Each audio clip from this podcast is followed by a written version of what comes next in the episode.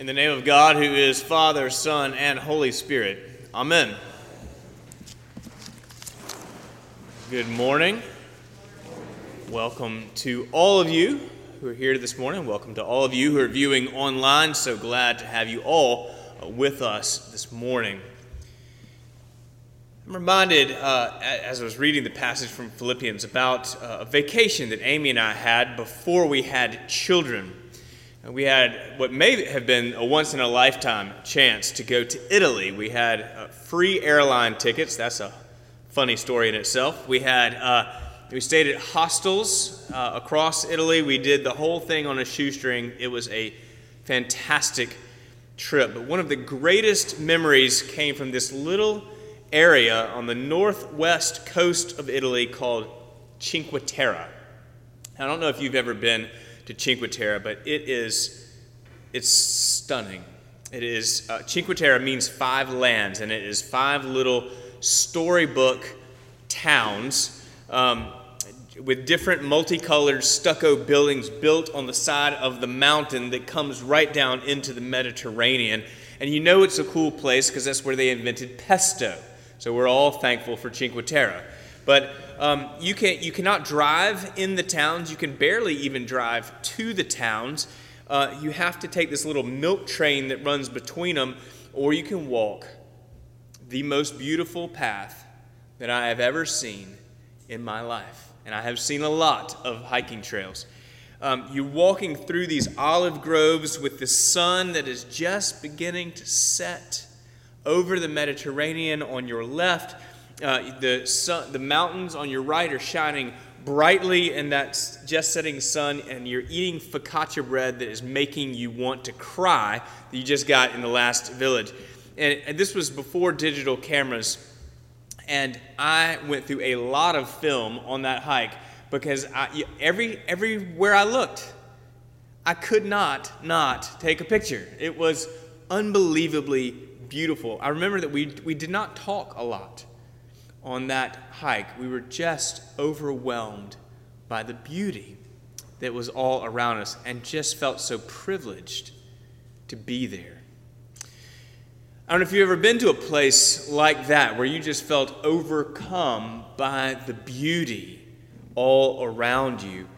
Uh, or maybe it wasn't so much a, a place, maybe it was um, like a, a thing, like a cause that just captivated your heart you know, like it was just, it kept you up at night thinking, you were so excited about this cause, this, uh, this, this calling, this thing that you felt so passionate about, and, and everything else in your life just kind of faded into the background, and this one thing came into focus. Or maybe, you know, love can do that to us. Maybe this is the way that you view your spouse, or you used to anyway. But um, I, it's kind of a cheap shot. But um, I, I, uh, I ask that, I bring this up because I think I really think this is what's going on with Paul in our letter, in the passage from the letter to the Philippians.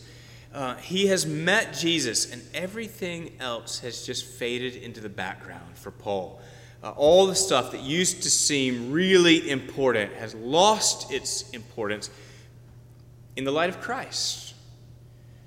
So we're in our third week of four weeks looking at Paul's letter to the Philippians. And uh, last week, if you remember, Paul gave us, um, as the model of humility, a, a sort of a biography, a, a, summary of Jesus' life. It was a hymn that said, He came down from heaven. Being born in human likeness, he took on the nature of a servant, humbled himself to death on a cross and was exalted by the Father so that at the name of Jesus every knee should bow and every tongue confess that Jesus Christ is Lord. You remember that? Well, this week, Paul kind of gives us his own story. And, in some ways, it's in response, I think, to that story, that hymn that he has given us. It, uh, Paul doesn't give us the Damascus Road account. That's uh, you can go read about that wonderful story in Acts chapter 9. But rather, Paul gives us his resume before he met Christ, and then he gives us his resume after he met Christ. So, first, we want to look at his resume uh, before he met Christ, uh, sort of BC, and it is impressive. It's impressive. Now, you, of course, know our resume describe, we use those to describe what we do, and we use them to justify uh, why we should be accepted. So, for instance, if we're applying to college or applying for a job, we send them our resumes, uh, and, uh, and has this list, you know, of everything we've accomplished, uh, all the grades that you got, all the jobs that you've held, all the certificates that you've acquired, and they are all meticulously curated to sound very impressive. No, I wasn't just on the accounts payable team, but I boldly led the accounts payable team. If you've written a resume recently, that's what you kind of have to use that sort of language. Our resumes are important in that way, and even if we're not applying for anything, we tend to bring out our resumes fairly often, particularly, I think, if we've been if we felt slighted, we felt put off in some way. I'll give you a few examples. Uh, don't talk to me that way. I founded this company. That's my resume. I founded the company. Or, after all I've done for you, here's my resume, right? I've taken the trash out every day for the last three weeks. It's your turn. Here's my resume. Um, we appeal to our resumes over and over because, on some level, we believe that what we have done defines, or in some sense, justifies who we are or what we have a right to. And we actually encourage this from a very early age. You know, what's the most common question that we ask children? What do you want to be when you grow up? And we don't expect them to answer, Well, I want to be a woman of great character. I want to be a man of deep faith right? We say, uh, we, we expect them to define themselves by a career, by what they're going to do. I want to be a teacher or an astronaut or a football player. Before he met Christ, St. Paul was really no different. His given name, if you remember, was Saul, and he was super religious.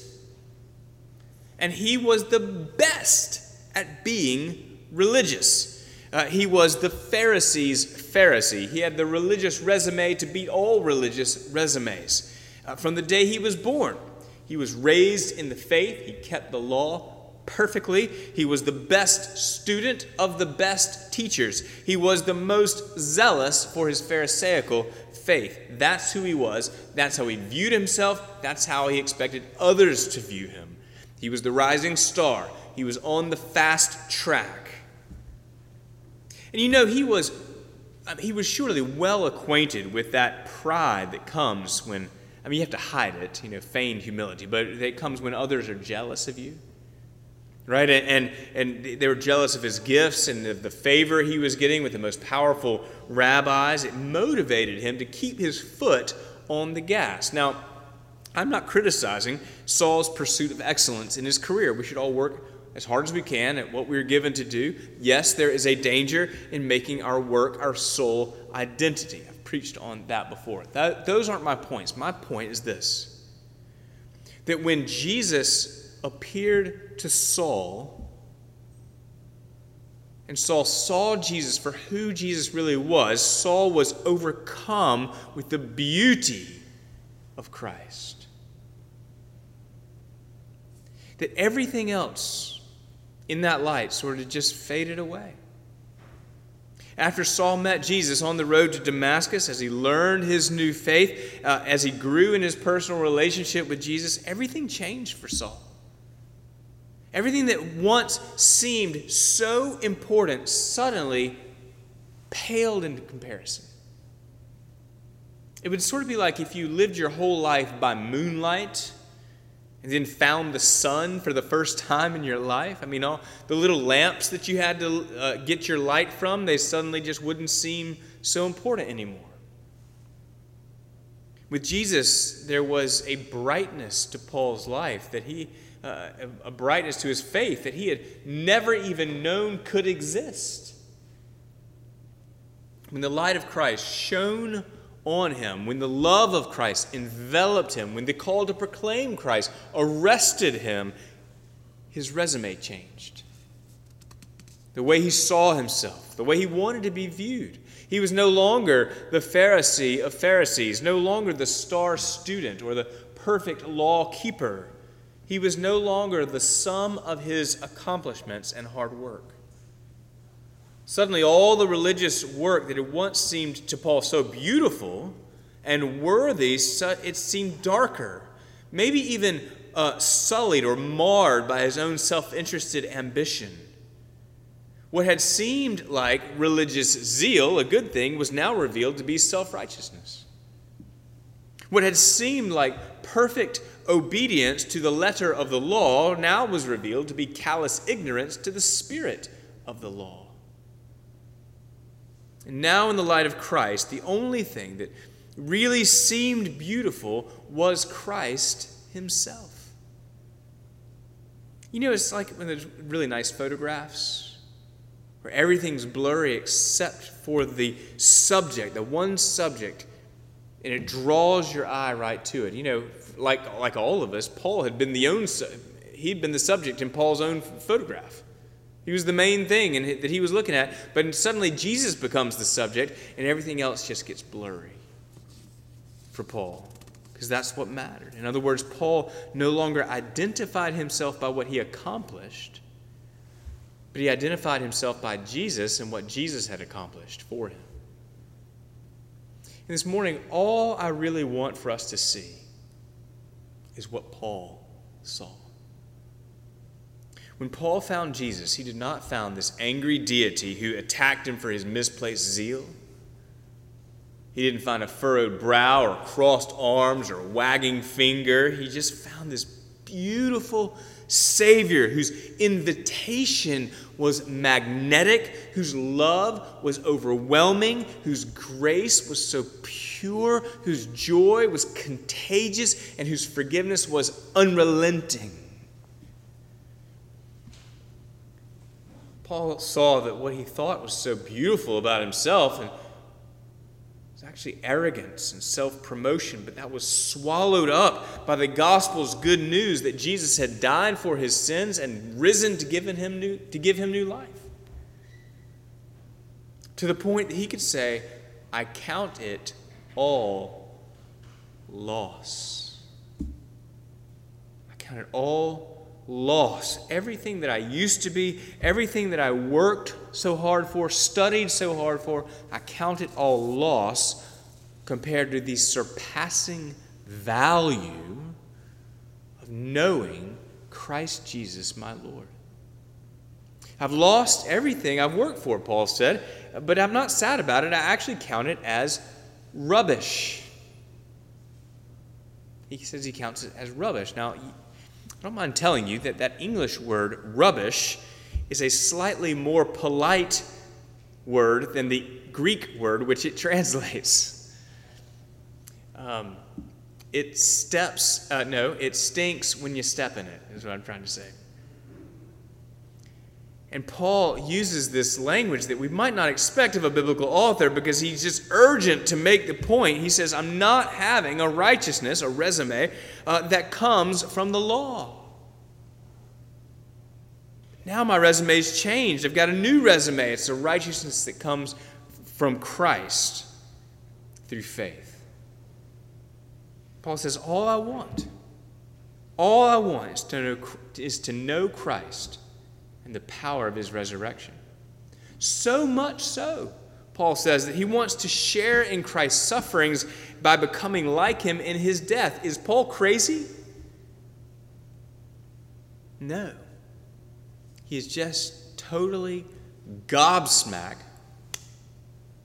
with the magnetic, gracious beauty of Jesus Christ. Now, it's a little hard, I think, to describe uh, this beauty that we're talking about because it's certainly not physical beauty. It's not really the goodness of the life that Jesus lived. It's, it's like if we could just take the majesty and the love and the grace and the holiness and the kindness and the sacrifice and the resurrection and the promise of joy in the midst of sorrow and the abiding uh, presence of the Holy Spirit and the hope of heaven, and take all that and smush it into one person that we cannot see, but who promised to never leave us or forsake us, and who knows us and loves us more than we could possibly know or love ourselves.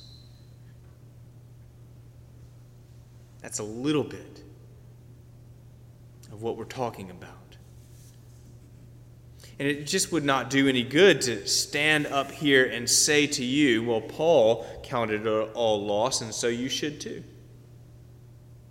Because it doesn't work that way. We have to see what Paul sees.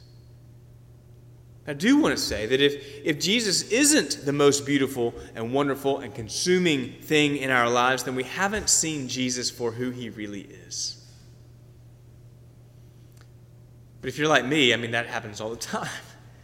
So Mary should say, uh, I should say, when Jesus isn't the most beautiful, wonderful, consuming thing in our lives, then maybe we've taken our focus off of who he really is. And we've probably forgotten to see, once again, we're so prone to it, we've forgotten to see the depth of our sin uh, in order to remember what a miracle forgiveness really is. We've let our heads and our hearts slip from seeing what really is so amazing about grace. And maybe we're still working on our righteousness resume rather than simply receiving the righteousness that comes from Christ. And Paul declares, I regard everything as loss for the surpassing value of just knowing Jesus Christ, my Lord. And I think in these anxious times, this age of anxiety that we're living in, this, this era of uncertainty and division, with so many things that are demanding our focus, our attention, and declaring that they're the most important thing that regarding everything as lost for the surpassing worth of knowing Jesus Christ our Lord is probably pretty good advice. You know, every week, and when we come to church, but really every day, the gospel invol- invites us to walk that beautiful path again. To assess where the focus of our hearts lie. And to turn again to have our eyes upon Jesus and look full in his wonderful face. And the things of earth will grow strangely dim in the light of his glory and grace. Amen.